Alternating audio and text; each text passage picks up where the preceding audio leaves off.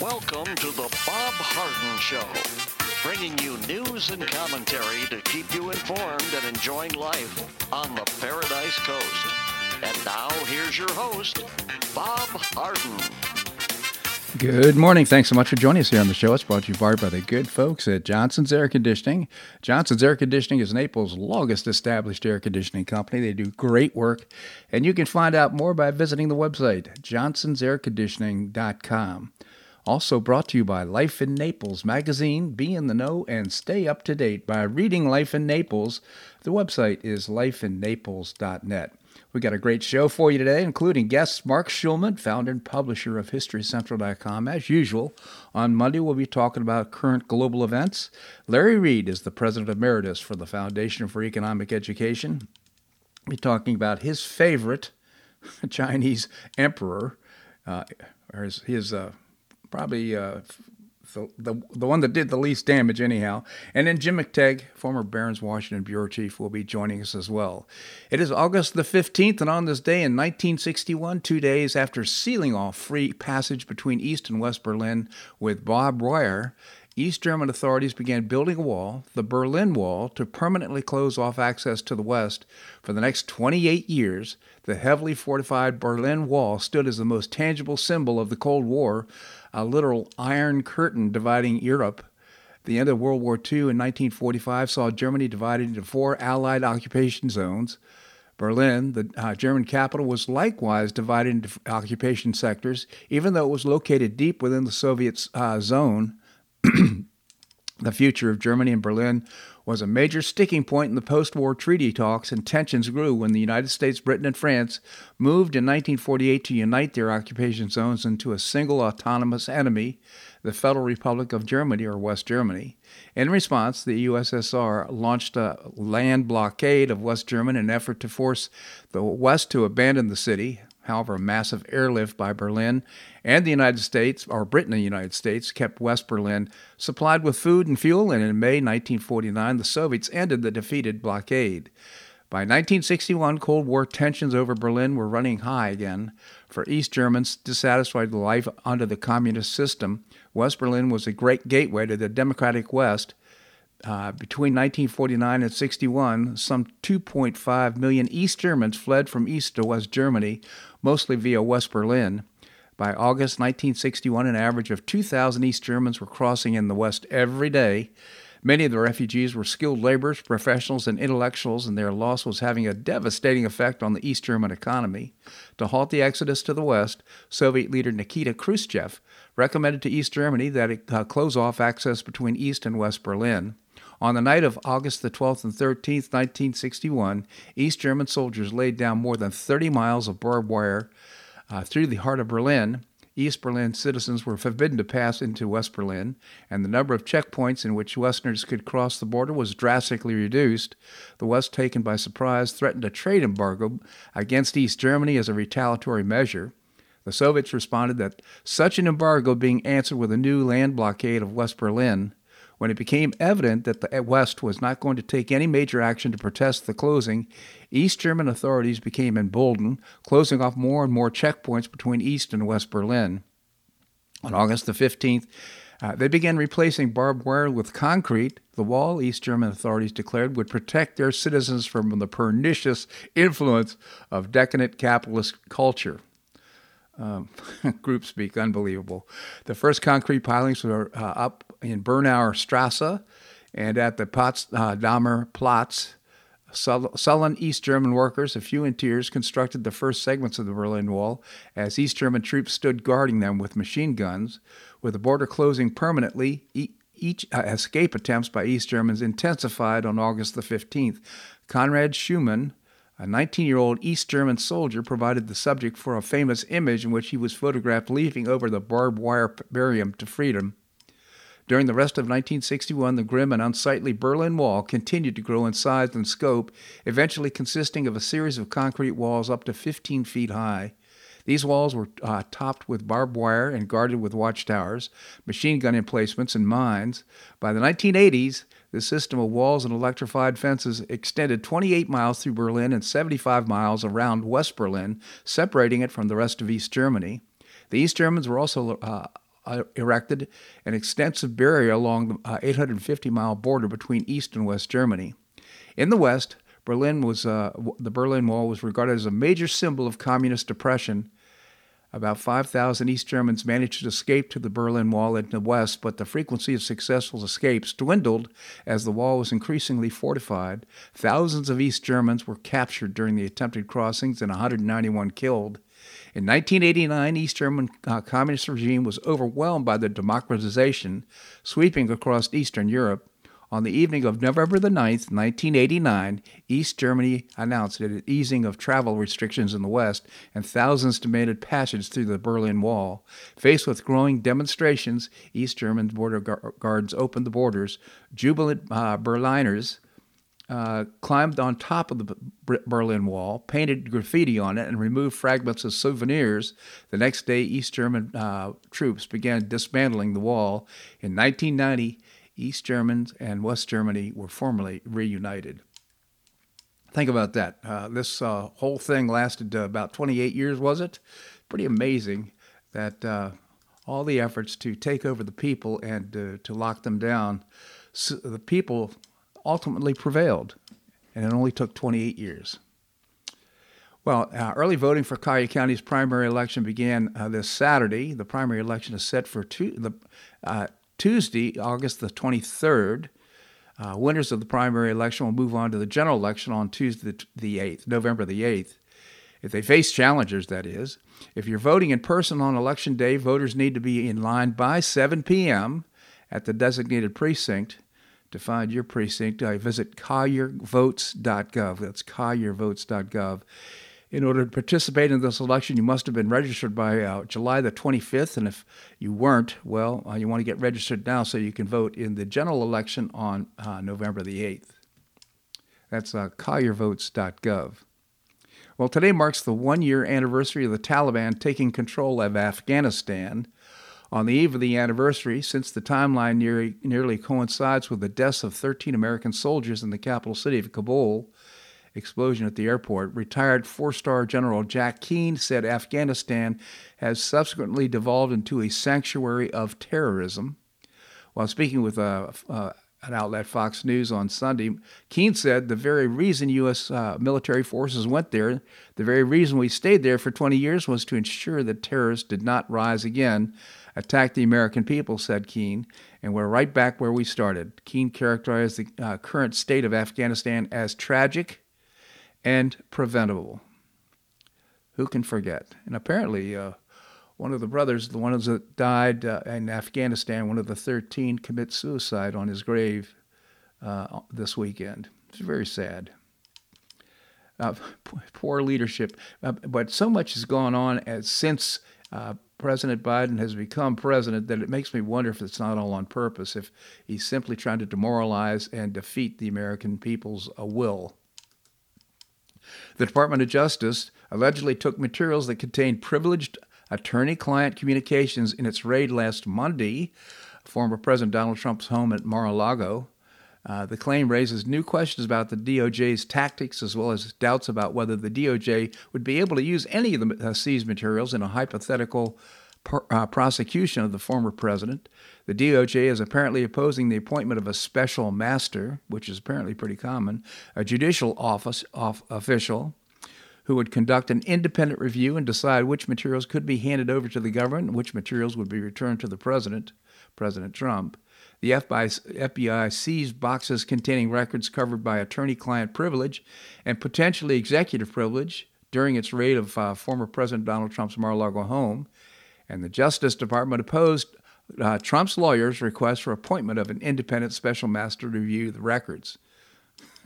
Unbelievable. The former president's team was informed of the boxes labeled A fourteen, A twenty-six, A forty-three, A thirteen, and A thirty-three as a set of documents, all seen on the final page of the F B I's property receipt, containing information covered by attorney-client privilege.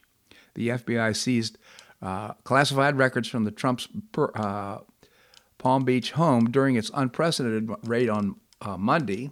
Now, this big question about whether they're classified or not, apparently the president, if, if he says they're unclassified, the moment he says it, they're unclassified. But nevertheless, uh, the F G, uh, F B I is operating under a different set of premises. The attorney-client privilege, protected under the right to counsel guaranteed by the Sixth Amendment to the U S Constitution, means that almost any communications from a client to his attorney cannot be revealed. The only exceptions to the rule are when the client is communicating with intent to commit a future crime, or when the attorney is involved in the joint criminal or fraudulent endeavor. A confession of past crimes is still covered by the privilege. Similar questions about client privilege, or attorney-client privilege surrounded the F B I seizure materials in two thousand eighteen from an apartment and an office of former Trump attorney Michael Cohen. A special master ruled that two-thirds of the materials concerning communications between Cohen and Trump were covered by attorney-client privilege and could not be used for, by the D O J. So uh, under that circumstance, they had a, uh, a special counsel, a special master to rule. In this case, no special master. Last year, a federal judge ordered the appointment of a special master after the D O J seized records from James O'Keefe's phone. The New York Times, which faced a defamation suit from O'Keefe, has been publishing legal memos between O'Keefe and his attorney shortly after the phone had been seized in a raid related to Ashley Biden's diary, prompting suspicions of leaks. Legal scholar John, Jonathan Turley wrote that the request for an appointment of special master after Mar-a-Lago raid seemed reasonable, given the search warrant's broad scope. The request for a special master would seem reasonable, particularly given the sweeping language used in the warrant. It's hard to see uh, what material could not be gathered under this warrant. Speculation is mounted that the true purpose of the raid for presidential documents allegedly retained by the Trump uh, was to search for materials that might relate to the Capitol riot on January sixth, for which the Democrats want the D O J to prosecute Trump. I, I see it differently. I believe Trump was holding cla- unclassified documents, embarrassments, uh, and embarrassing to the F B I and the D O J. In fact, according to uh, journalist Paul Sperry, the federal agents involved in the Mar-a-Lago raid were under investigation by special counsel John Durham. How about that? Sources say the F B I agents and officials who were involved in the raid on former President Trump's home at the, were the same counterintelligence division of the F B I that investigated Trump in Russiagate. So uh, this all looks very suspicious to me, and uh, it's very unfortunate. Uh, more than uh, three dozen F B I agents descended on Trump's home on Monday and searched the compound for several hours. Unbelievable. It's really happening here in America. It is acting like a banana republic, isn't it? This segment of the show brought to you by the good folks at Johnson's Air Conditioning, Naples' longest established air conditioning company. I hope you'll visit johnsons air conditioning dot com. Also brought to you by Life in Naples magazine. Be in the know and stay up to date by reading Life in Naples. The website is life in naples dot net. Coming up, Marc Schulman, founder and publisher of history central dot com. That and more right here on The Bob Harden Show on the Bob Harden Broadcasting Network.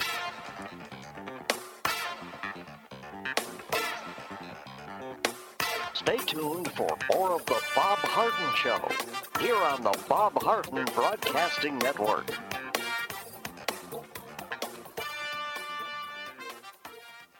I'm Bob Harden, the host of The Bob Harden Show. One of my favorites for breakfast or lunch is Lulabee's Diner, providing great service, fabulous food, and a rockin' good time. Lulabee's Diner is a throwback to the sixties, complete with great music and a fabulous sixties decor. What I like best is a blend of great food, great value, and terrific service. Most of the friendly waitstaff has been part of Lulabee's for years. I enjoy the great choices for breakfast and lunch, and you'll find the menu has everything and anything to satisfy your taste. Lulabee's offers catering, party platters, lunch boxes, and more. Lulabee's Diner will quickly become one of your favorites for breakfast or lunch.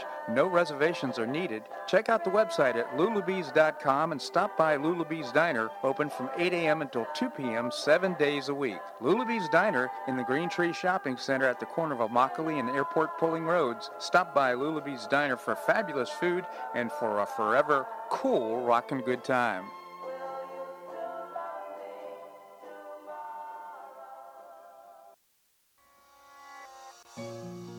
Collier County Sheriff Kevin Rembaugh says the number one reason the elderly become victims is isolation. The Collier Senior Center goes a long way in keeping seniors connected with the community and with each other. The Collier Senior Center, located at forty-eight ninety-eight Coronado Parkway in Golden Gate, provides comprehensive information regarding services and resources that affect the quality of life of older adults and their caregivers in Collier County, empowering them to maintain independent and meaningful lives. Here's Esther Lully, director of Collier Senior Center. Everyone, every senior is welcome. There's diversity there. It's vibrant. It's a caring atmosphere. So there's a reason we offer the services and programs that we do. We want to help enrich the lives of senior members and provide support to their caregivers. Want to find out more? Visit collier senior center dot org. That's collier senior center dot org. Or call the Collier Senior Center at two three nine, two five two, four five four one. That's two five two, four five four one.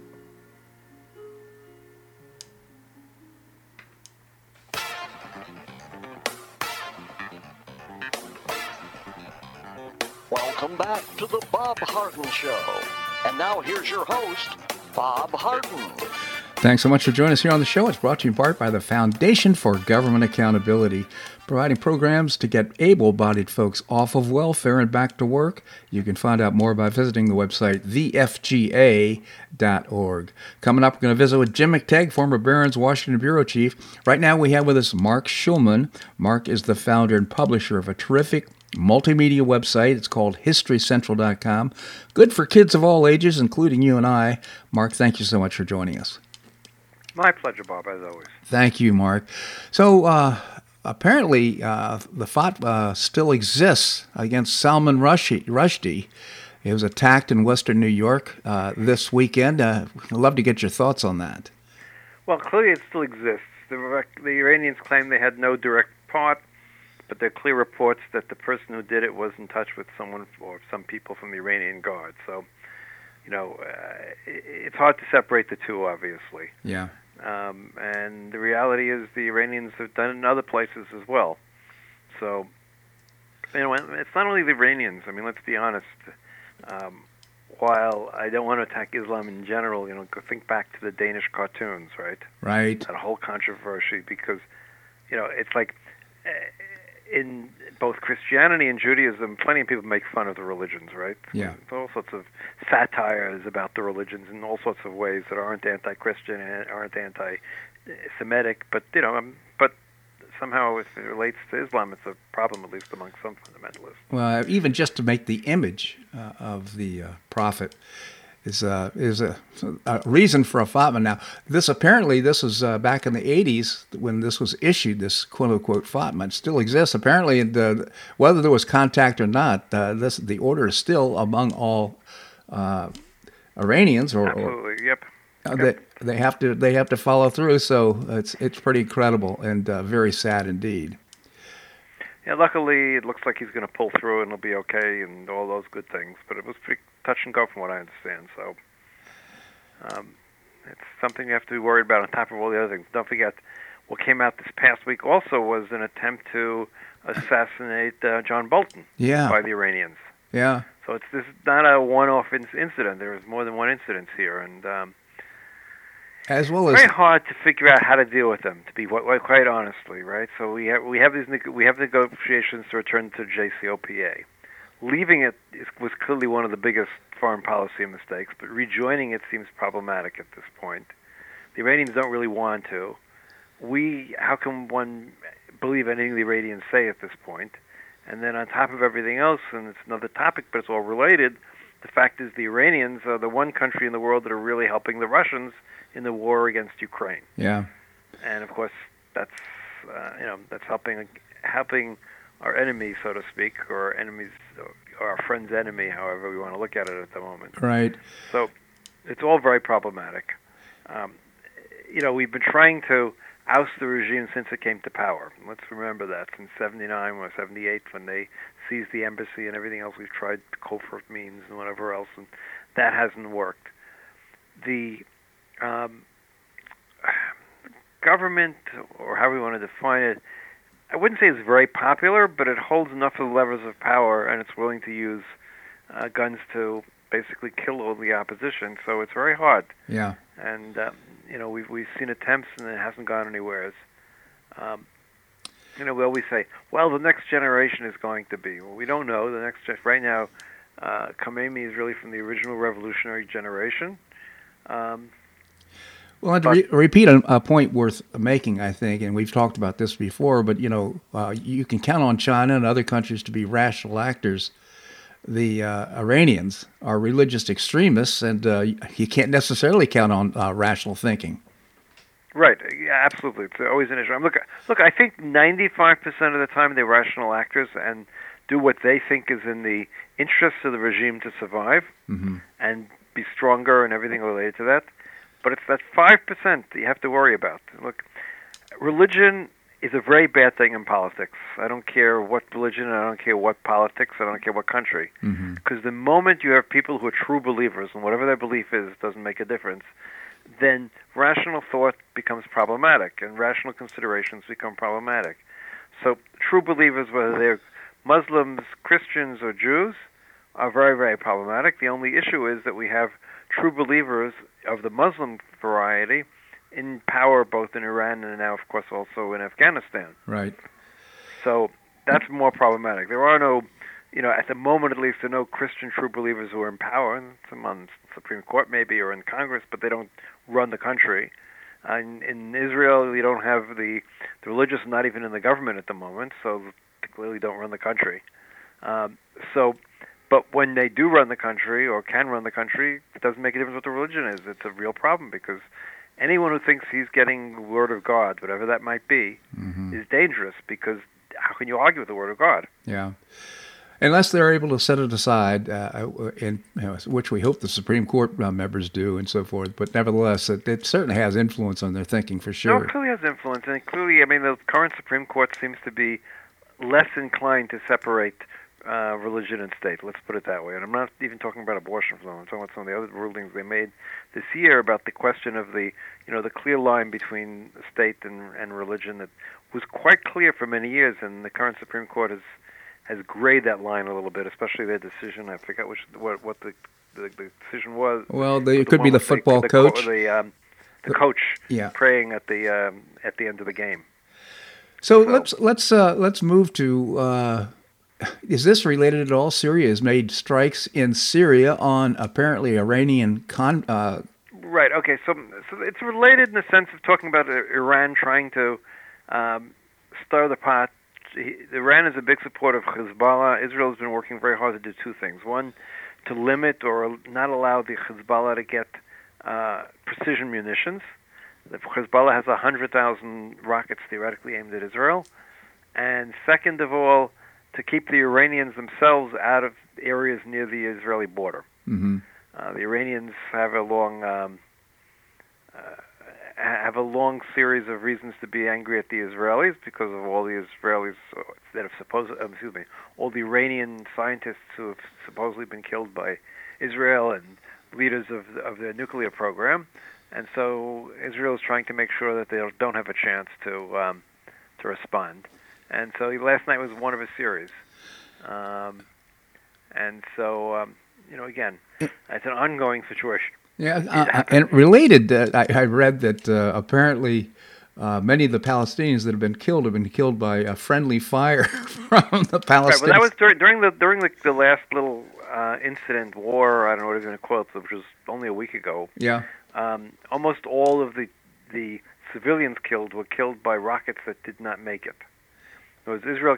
Israel. There were only a couple of civilians that got were were killed as a result of being next to um, next to targets. Very few.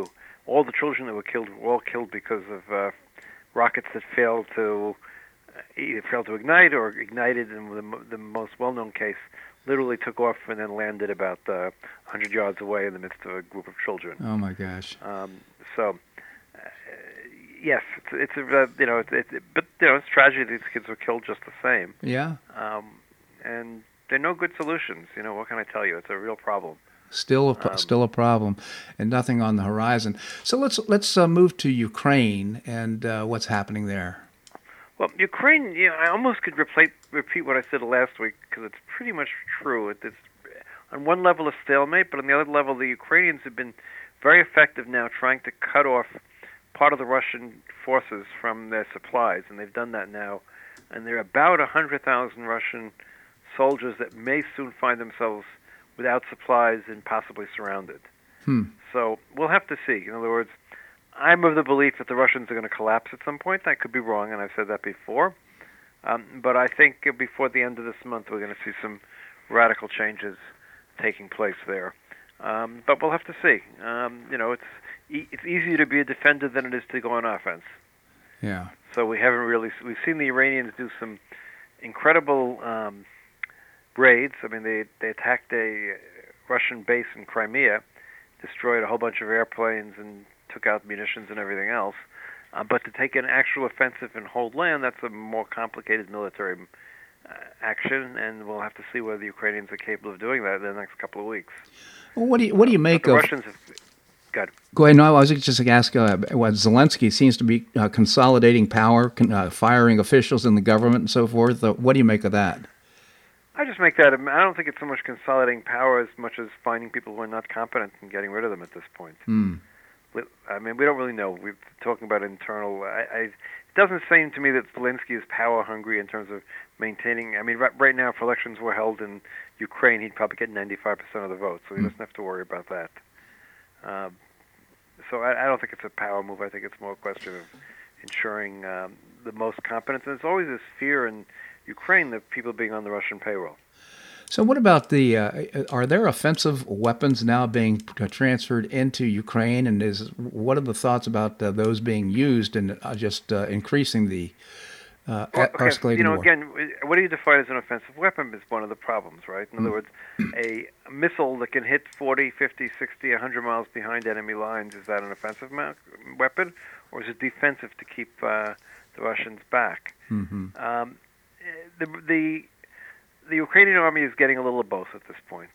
It's starting to get some Western armor. It's getting uh, certainly less of Western artillery. They've run out of Soviet artillery. So they've had to basically switch over over the last two months from all of the artillery systems they've been used to, they've been using to all Western artillery systems and Western shells and everything else like that. So that's um, you know that's to some extent moving it towards towards offensive weapons. Mm-hmm. Um, I, Listen, they're getting some offensive weapons. They should get more offensive weapons. Um, but I don't think it's the offensive weapons that's going to make the difference. It's their ability to actually carry out the offensive. Yeah. Um, so that that really is what it comes down to, and we'll we'll have to see. I mean, I'm in favor of training their pilots on using F sixteens at this point. I don't see any reason why we're holding back. Um, but, you know, it's a fine line, right? In other words, we want to give the Ukrainians as much help as possible. We don't want to end up in a shooting war with the Russians. Right. So it's a very difficult line. So far, I think it's been walked really quite well. And considering the fact that you're dealing with, with so many different countries that are helping the Ukrainians, the coordination and then getting, you know, interoperability. I mean, for years and years and years, there was all this discussion in NATO that too much of the arms was not interoperability. In other words, the ability of the Danes to use French munitions, et cetera, think about it all those different ways, right? Mm-hmm. And one of the things you want to have in a battle is you don't want to have to worry, well, we got to bring up food, we got to bring up, you know, special ammunition for the Danish forces versus special ammunition for the French forces, et cetera. From what I know, over the last ten to fifteen years, there's been a tremendous amount of progress made in ensuring the fact that the NATO weapons are interoperable between the different armies. Oh, good. Which means, when it comes to the Ukrainians, it means they're also getting weapons that are, you know, they, they can use across the board that doesn't have to worry about, you know, munitions and things of that nature. So that's a biggie. It is. Uh, parenthetically, uh, just reminded that also today is the day that uh, we withdrew from Afghanistan. It's an anniversary of that, uh, of that uh, one year ago today. So kind of a sad uh, kind of outcome from Afghanistan, and we still have thousands of people who've been stranded in Afghanistan, sadly, and uh, just make that point. Yeah, no question. It's a sad, uh, a sad day. Um, I don't know. I mean, when you think about it, if you think about the current war, it's thank goodness we're not in Afghanistan at the moment because we were depending partly on overflights over Russia in order to resupply our forces in Afghanistan. Mm-hmm. So think about that, what would be right now if we still had forces in Afghanistan. So, um, Mark, so, we have a little bit of time left. I want to make sure we have a chance to talk about what's happening with energy around the globe, especially in Europe right now. I mean, Germany's, uh, it looks like uh, it's very dependent on Russia's supply of energy. Um, right, but the good thing that's going on is uh, countries have finally decided they made a mistake when it comes to nuclear energy. Uh, Germany is going to not close the current nuclear plants it has. They were scheduled to be closed. And there seems to be a push now to reopen some of the closed nuclear plants. Good. Uh, we're seeing that now in Japan, which is talking about reopening their nuclear plants. And look what's happening in the United States, too. I mean, uh, the energy, the um, climate energy bill that passed has more money for nuclear energy than ever allocated in American history. So hmm. I wasn't aware I of think, that. Hmm? I wasn't aware of that. Yeah, absolutely. There's a lot of money, a lot of money there for nuclear energy, both for modernization and to keep plants going, and a whole series of different things. Um, so there's a realization that, hey, you know, we can argue about climate for put it on the side for two seconds, but assuming you're worried about the climate, nuclear energy does not, you know, does not warm the planet, does not heat, and it doesn't require strip mining or anything else. It's available in almost infinite supply. Yeah. And, um, yes, you always have to be worried. You know, I understand people who are scared of nuclear accidents, but my goodness, people are getting killed, you know, riding on the freeway more. Well, let me put it this way. Many times, you know, thousands and thousands of times more people die in cars every year than get exposed to any sort of negative effects of nuclear energy. Right. So, you know, I, I think that was one of those things where easy to be scared, right? I guess you the know. only the, the the only issue I would be concerned about is the uh, uh, getting rid of the nuclear waste after it's after it's been used. The uh, former uh, majority leader of the Senate uh, uh, was, I guess, a resident of Nevada, and uh, right. put, put the kibosh. He blocked, I believe. Yeah. Right. Uh, so listen, that's his problem. We need to solve that problem clearly. Uh, some of the new plants, the, there are a whole series of newer plants that that aren't online yet. They're just starting work on. A lot of it, I believe, actually Bill Gates invested in, were modern, completely redone nuclear reactors, and they have much less waste. Now, if you don't forget, the basic design of nuclear nuclear reactors being used in power plants is over one hundred, one hundred over seventy years old. Mm-hmm. It's the first, you know, basic design of, of nuclear power plants. Remember, the first submarine, nuclear submarine was nineteen fifty-four. And not a lot has changed until the last ten years, when suddenly there's been a lot of investment in trying to reimagine uh, how to do this more efficiently with less less danger, both danger of accidental explosions or whatever, and also less waste. And then we have the last part, which is fusion, where there are at least fifty companies right now, startups working in fusion, plus a big project that the, jointly by the United States and the European Union. And of course, that'll be the you know the ultimate solution is if we can come up with uh, a way of uh, of t- turning you know fusion fusion-based power. Yeah, you know, I, in fact, uh, one one of my uh, real desires uh, on my wish list would be to have nuclear reactors that could be actually used in a home, where uh, they could you could power your home for a year or more on on. Uh, in other words, getting rid of the power grid is what I'm talking about. It right. would be, be well, a, that would be a, few, a mini fusion reactor because mm-hmm. nuclear, regardless of what you of what you do, nuclear reactors are still. Um, still dangerous, let's put it that way. Fusion, yeah. Theoretically, is not dangerous and has no byproducts, except I think hydrogen is the only byproduct from a fusion reactor. Huh.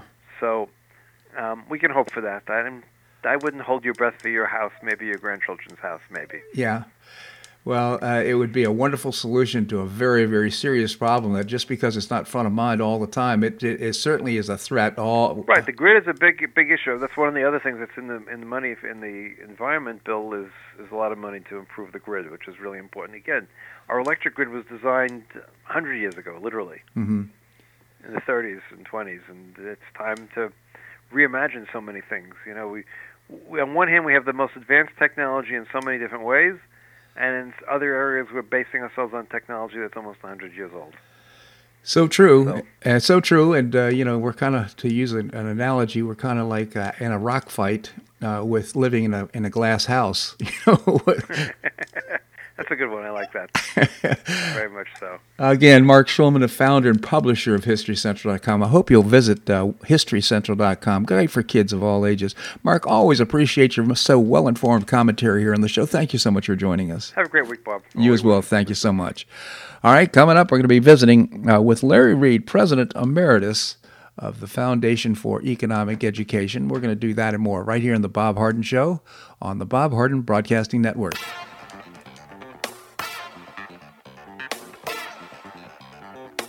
Stay tuned for more of The Bob Harden Show here on the Bob Harden Broadcasting Network.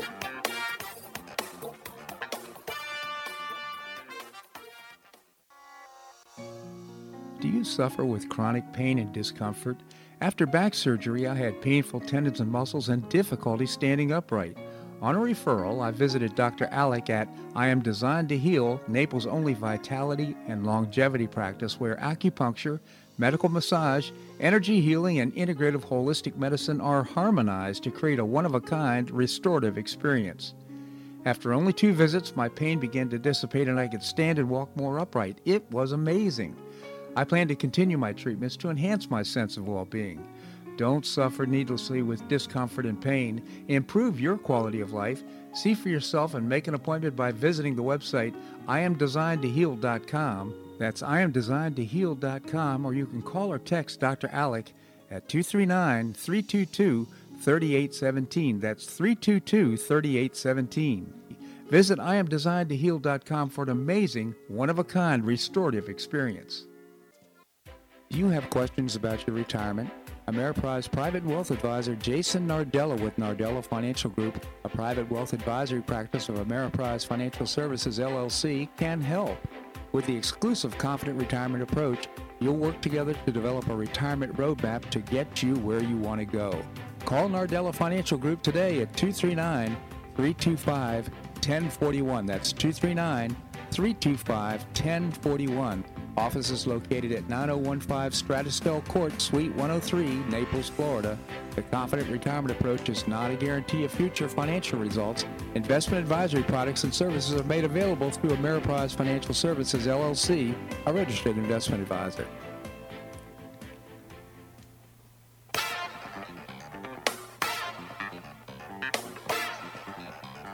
Welcome back to The Bob Harden Show.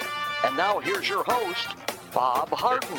Thanks so much for joining us here on the show. It's brought to you in part by Choice Social. Choice Social is a new, refreshing social networking platform, and you can find out, find out more and download the app by visiting the website choice social dot u s. Coming up, we're going to visit with Jim McTague, former Barron's Washington Bureau Chief. Right now, we have with us Larry Reed. He is the President Emeritus of the Foundation for Economic Education. Larry, thank you so much for joining us. Thank you, Bob. My pleasure, Larry. Tell us about the Foundation for Economic Education. Okay. We focus on young people in our work, uh, people of uh, high school and college age. Our purpose is to educate and inspire them in ideas of individual liberty, private property, free enterprise, and personal character. And we do that through our very robust website, fee, F E E dot org. And through personal events all over the country and sometimes abroad. You know, are, are things kind of opening up now that apparently the uh, C D C just made a new ruling on uh, the uh, masks and all and uh, vaccines and so forth? Is that going to free you up to do more in in uh, person events? Yes, in fact, uh, that has begun already. We are doing more in-person events. Uh, we do a great deal of online events because uh, they've been so well received. So, mm-hmm. uh, but the in-person things are indeed coming back. That's good to hear. So I uh, just encourage our listeners, if you have a young person in your life, uh, high school or college age, terrific organization, uh, please introduce them to fee dot org, F E E dot org. Larry, you wrote a piece that I found so interesting because I don't know much about what's happened in China. I don't know Chinese history at all, but the, col- the column you wrote is Surprising Act of Contrition That Made Han Wudi Arguably China's Greatest Emperor, Despite His Flaws. Maybe you could tell us about it. Okay. Uh, China had at least one hundred fifty-eight emperors Uh, over time, and of course some of them are quite forgettable, but Han Wudi is uh, one of the more memorable ones. Mm-hmm. Uh, he served uh, in that capacity for fifty-four years, and that was a length of time that would not be exceeded for another eighteen hundred years. He was Emperor of China in the uh, first uh, century B C, uh, and uh, for the first fifty-two years, uh, he ran the show like uh, F D R, you might say, Franklin mm-hmm. Roosevelt, in the sense that he had a lot of uh, infrastructure and, and make-work projects and that kind of thing, spent a lot of money. Uh, he also had uh, a lot of uh, wars, so he was uh, draining the treasury of the, of the country for all sorts of uh, spending purposes. But in his fifty-second year, with only two more years to live, uh, he issued a very famous apology to the Chinese people, saying, sorry, I've, I've, I've Pretty, I've been a lousy emperor, and I've spent us into bankruptcy, and I'm going to stop doing that. And lo and behold, for the remaining time he was emperor, he actually did reverse policy. He really meant what he said. Um, but otherwise, he's kind of the run-of-the-mill Chinese uh, emperor, always trying to expand the, the, the size of the country and sending armies abroad to do it. Wouldn't that be refreshing to have somebody, F D R, whoever it might be, wake up one morning and say, you know what, I screwed things up pretty miserably. It would be very refreshing, and so many of them really uh, owe us an apology for what they've spent, uh, the dumb decisions they've made, or the payoffs to their friends they've orchestrated. Um, but it would be nice if uh, somebody had enough character to come forward and say, I'm sorry about that, won't do it again. So I you know, want to underscore here, now Chinese got a, uh, China has a long history of uh, uh, dictator rules, emperors, and so forth. Uh, you've characterized uh, this individual, uh, uh, Wudi, uh, Han Wudi, as being the the best of the worst, so to speak. I mean, the the characteristics of these uh, emperors, one after another, has been pretty much uh, be a, a despot, uh, ruling by fiat. Yeah. Yeah, Han Wudi was no exception in that regard, because uh, until his last couple of years, he, he was uh, not all that different from the emperors uh, uh, that would come, or the few that came before him. Uh, he spent a lot of money on on uh, the arts. You know, if you look around, you'll find a lot of politicians like to do that. I think it because I think it's because they, it makes them look sophisticated and uh, that sort of thing. So, uh, you know, uh, government subsidies for the arts uh, go way back. Mm-hmm. um, but he and he doubled the size of the empire by force of arms. He uh, st- stretched it to the Korean Peninsula in the east, to the jungles of Vietnam in the southeast, and to the steppes of Asia in the west. So he doubled the size of China uh, while he was uh, in power. You also say, uh, cite the uh, he, he loved infrastructure projects. Yeah, uh, boy, don't politicians go for that? They uh, because they know that the people want want uh, good roads and things like that. So they the politicians promise it, and they show up uh, for the ribbon cutting and. And they put a lot of fanfare into the construction of such projects. Uh, they don't spend as much time in the maintenance. That's not as sexy, I guess. uh, it's, you don't have a ribbon-cutting ceremony for a bridge repair um, like you do when it was first built. But he spent uh, a lot of money on expensive canals and dikes and bridges, and uh, the famous Silk Road Mm. was begun under his administration. Oh, so interesting. Uh, by the way, an observation, I've, uh, I appreciate what your comments on this, but is for the most part, if uh, you're an entrepreneur, if you want to start something, if you get a patent, you're going to work like heck to make it successful. But usually politicians, they're more interested in the fanfare of opening something and starting something, they, and very little follow-through and trying to make it work. work well. Yeah, that's right. They walk away. They create a bureaucracy Uh, to sort of t- uh, tend to it, uh, the Department of Public Works, you know, but nobody thinks of uh, the Department of Public Works anywhere as like uh, a paragon of efficiency and and activity and that kind of thing. It's like, oh, here come the orange cones again. How long are they going to be up? Ancient China had its counterpart to that. Absolutely. Sandy, any comments about the currency or the coinage of the day? Yeah, it was mostly copper at that time, and because the Chinese people believed that heaven was round and the earth was square, their copper coins were round with a square punched out in the middle, um, which is uh, an interesting distinguishing feature of Chinese currency. Uh, but the copper content uh, was diluted over time by cheaper metals, just so the government could uh, uh, generate more coinage to sp- to spend even more. So the, they had a kind of inflation from the way they depreciated their currency, just as we do it with our paper. Yeah, I'd just like to read uh, what you put in your column. Since I was enthroned, and this is now uh, Han Wudi, uh, since I, w- I was enthroned, I've been behaved recklessly and made life miserable for the people. Wow, what a conf- yeah. What a confession. I feel regretful for what I've done. From now on, anything that harms people and wastes state, state resources must be stopped. Yeah, he did that in his fifty-second year as a, as emperor. And I, when I first read that, I thought, man, if I was a Chinese person at that time, I think I would have said, now you tell us. Yeah. It took you fifty-two years to figure it out, right? Yeah. I wonder what I wonder what induced uh, the revolution. I wonder if it, we had some sort of experience or uh, epiphany and how it all happened, but uh, that's pretty amazing. Yep, yeah.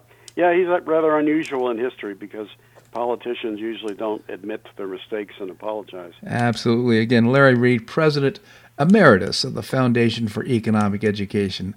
Again, fee dot org is the website, F E E dot org. Larry, just generally appreciate your commentary here on the show. Thank you so much for joining us. Thank you, Bob. My pleasure indeed. All right, coming up, we're going to be visiting with Jim McTague. Jim is uh, retired as Washington's bureau chief in uh, in the Beltway. He, he also has now moved to Pennsylvania, and he's writing murder mysteries. Uh, his first was uh, Follow the Leader. The second was Shake the Money Tree. And his third just came out, uh, No Problem it's called. We're going to do that and more right here on The Bob Harden Show on the Bob Harden Broadcasting Network.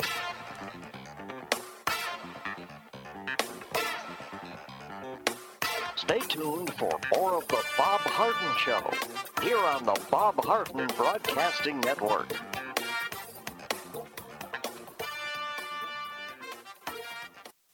If you have questions about your retirement, Ameriprise Private Wealth Advisor Jason Nardella with Nardella Financial Group, a private wealth advisory practice of Ameriprise Financial Services, L L C, can help.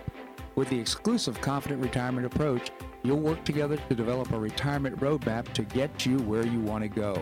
Call Nardella Financial Group today at two three nine, three two five, one zero four one. That's two three nine, three two five, one zero four one.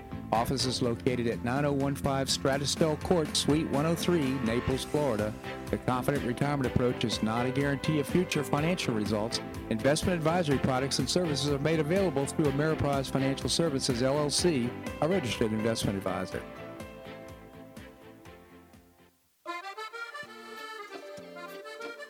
Blue Provence Restaurant is a favorite dining destination for many Neapolitans, including Linda and myself. Blue Provence, located in a historic building in the heart of Old Naples at Creighton Cove, offers a mix of French bistro cooking with bold, fresh Floridian flavors. Experience award-winning cuisine at Blue Provence and enjoy one of Florida's most extensive, eclectic, and fun wine cellars. Dining your choice of the popular Eden Bar, the intimate Courtyard Garden, or the beautiful Provencal Caribbean Dining Room. Enjoy a wonderful and memorable evening in a casual and relaxed atmosphere that includes a taste of Provencal hospitality. Blue Provence is open seven days a week, all year round.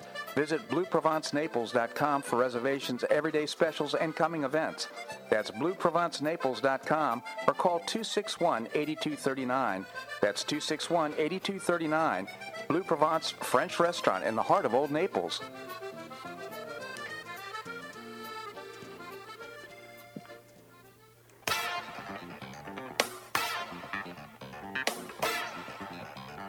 Welcome back to the Bob Harden Show. And now here's your host, Bob Harden.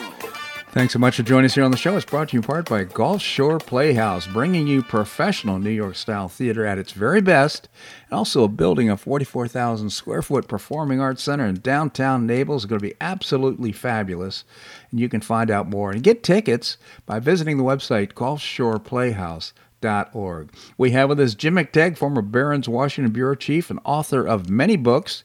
He's uh, his last three murder mysteries, as I mentioned before the break, uh, Follow the Leader, Shake the Money Tree, and No Problem. Jim, thank you so much for joining us.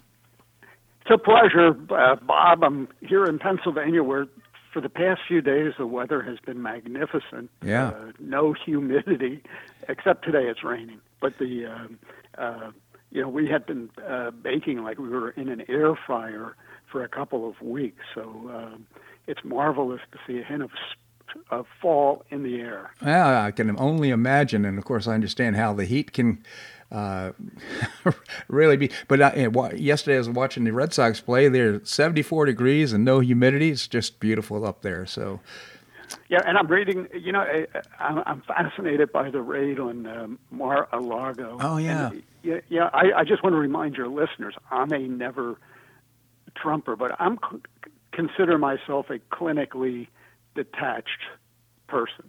You know, so I.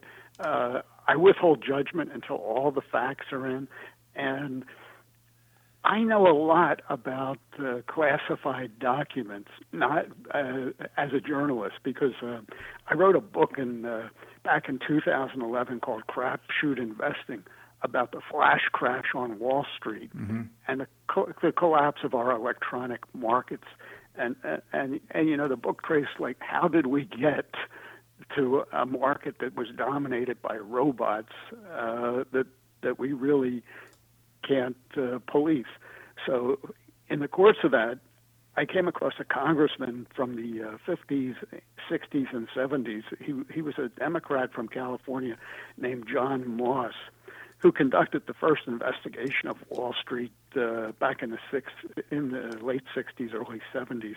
First investigation since the uh, nineteen twenty-nine crash. But Moss, it, it turned out, was also the father of what we call the Freedom of Information Act, hmm. which as a, jur- a journalist, I use that constantly. Uh, you send in a form, it's called a Freedom of Information Act request, to try to get uh, documents from the uh, government so that you can keep tabs on, on what the bureaucrats are up to. And, and they would do everything in their power to thwart your Freedom of Information Act request. Sure. But uh, Moss, in nineteen fifty-five, was on a three-man committee in Congress examining the federal government, and he was just appalled that bureaucrats were stamping the most innocuous documents as top secret or classified, so they couldn't be held accountable for their failures. You know, so so uh, he waged an eleven-year effort to get this Freedom of Information Act passed, mm. and and the Democratic Party, f- for the most part, opposed it. Every executive uh, branch of the government said that it would be a disaster and, and, and destroy the operations of the federal government. And uh, a young Republican uh, congressman named, named Donald Rumsfeld mm-hmm. joined up with Moss and, and, and helped him get this uh, Freedom of Information Act passed. And, of course, the federal government did not collapse. So I, I raised this. Well, maybe, you know, maybe it did collapse. I'm being yeah, facetious. No, I, I raise this because the documents at Mar-a-Lago, I mean, I mean, as you read this story about the uh, Attorney General raid and, and the top secrets and the classifieds, uh, it raises a lot of questions. I mean, you have to withhold uh, judgment. You know, as a journalist, I don't think that Donald Trump should have taken the documents uh to a place where where journalists in the future cannot have access to them to see what his administration was up to, number one. But number two, uh, when I hear the government constantly talking about classified and top secret, I remember John Moss, the government's penchant for stamping everything classified, and and I wonder, you know, how much of this is hyperbole uh, aimed at trying to nail Donald Trump for some, you know, uh, fake uh, violation of government policy. Yeah, so just quick follow-up question on this, Jim. I'm happy you brought it up. Uh, first of all, uh, I think I read someplace that uh, now government agencies, not necessarily federal, but government agencies are beginning to charge for FOIA requests. Have you oh, heard yeah, that? They have. I mean, they're... if you're if you work for a uh, newspaper or a, or whatever a bona fide journalistic operation is, you can apply for a uh, pass on the fee. Uh, but for the average citizen, uh, the fees can be uh, monumental. Of course, and they could drive some uh, some companies out of business if they say we can't afford to even uh, apply for the FOIA uh, request because uh, the the fees are so high. So that seems to be an obstruction to what the intent of the law was.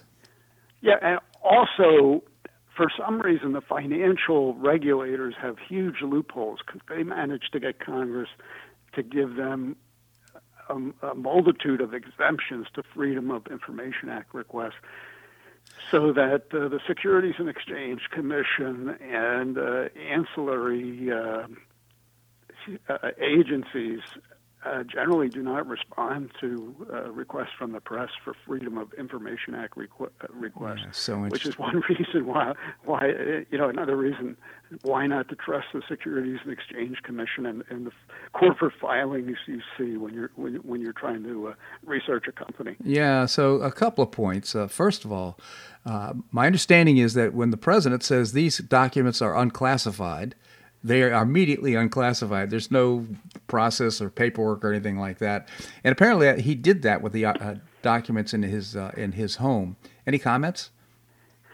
Well, yeah, you know, I read a, I'm not a legal expert. I read a story in the Sunday New York Times to, that said, in effect, that that there's no real case law and that the president apparently can snap his figure, fingers or, or wave his wand like Harry Potter and unclassify the uh, classified.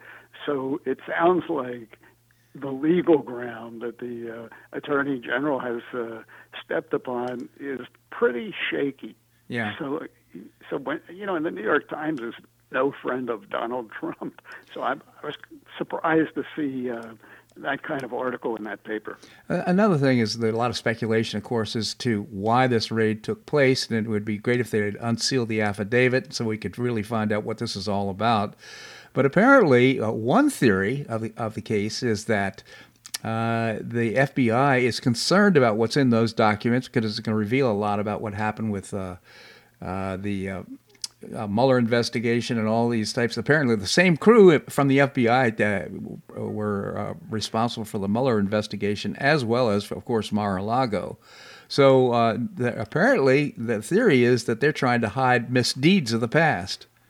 Yeah, I don't buy that because I think the most interesting thing I've read, and it was in the uh, the search warrant, was that the F B I originally, when they learned that there were more documents in Mar-a-Lago, uh, asked the Trump organization to put a stronger padlock on yeah. the door. So, you know, so that told me that James Bond had not registered as a guest at Mar-a-Lago and was yeah. trying to photograph everything in the uh, closet. Well, and, and, you know, and apparently, it, apparently this. Uh, the, go ahead, Jim. I'm sorry. Oh, no, it just told me that the F B I didn't fear like the, the Russians or the Chinese were in there with crowbars. They just said, you know, put a bigger padlock on the door. That doesn't sound like urgently trying to protect uh, documents that might be inimical right. to the F B I. And, and the other thing is that uh, apparently, uh, the of course, our Sixth Amendment uh, guarantee us the fact that uh, any kind of investigation like this is going to be targeted or any kind of confiscation of materials. And apparently the the uh, warrant requested everything that uh, in the pre- president's possession that related to his presidency between the day he was uh, January the twentieth, uh, two thousand seventeen, and the day he left office in two thousand twenty. That seems pretty broad. In fact, it seems to violate his Sixth Amendment rights. It's a fishing expedition. Yeah. I, I mean, I I don't like Trump. I, I, I derog- you know, my derogatory nickname for him is uh, President Line My Pockets. You know, I saw him trying to monetize uh, the the office constantly. That's just the nature of the beast. Um, but on the other hand, these investigations, like even the, the, the ones in New York State, are a joke. They're just so. Uh, It's the misuse of uh, the federal law enforcement for political purposes. Yeah, it's no, so, so obvious. So I would, I, I would just emphatically disagree with the fact that he's trying to line his pockets. I think what's refreshing to, to people who support Trump is that they feel he's the one guy in uh, recent political history that's actually trying to return power to the people. So, uh, and uh, not a- looking out after his own interests, like I would suggest the current president is, uh, unfortunately. But nevertheless, I, I, your point is well taken, Jim. Jim McTague, again, former Barron's Washington bureau chief and author of Uh, Follow the Leader, Shake the Money Tree, and his la- latest book, uh, No Problem, Jim McTague, M C, capital T A G U E. Jim, I just genuinely appreciate your commentary here on the show. Thanks so much for joining us. Thank you, Bob. My pleasure indeed. Well, that's a wrap here on today's show. I hope you enjoyed it. Uh, tomorrow, we're going to visit with uh, Kathleen Pasadomo, our state senator. Boo Mortensen will be joining us. Seton Motley, the founder and president of Left's Government, and my wife, Linda, will be with us as well. I hope you make it a great day on the Paradise Coast or wherever you are. Namaste.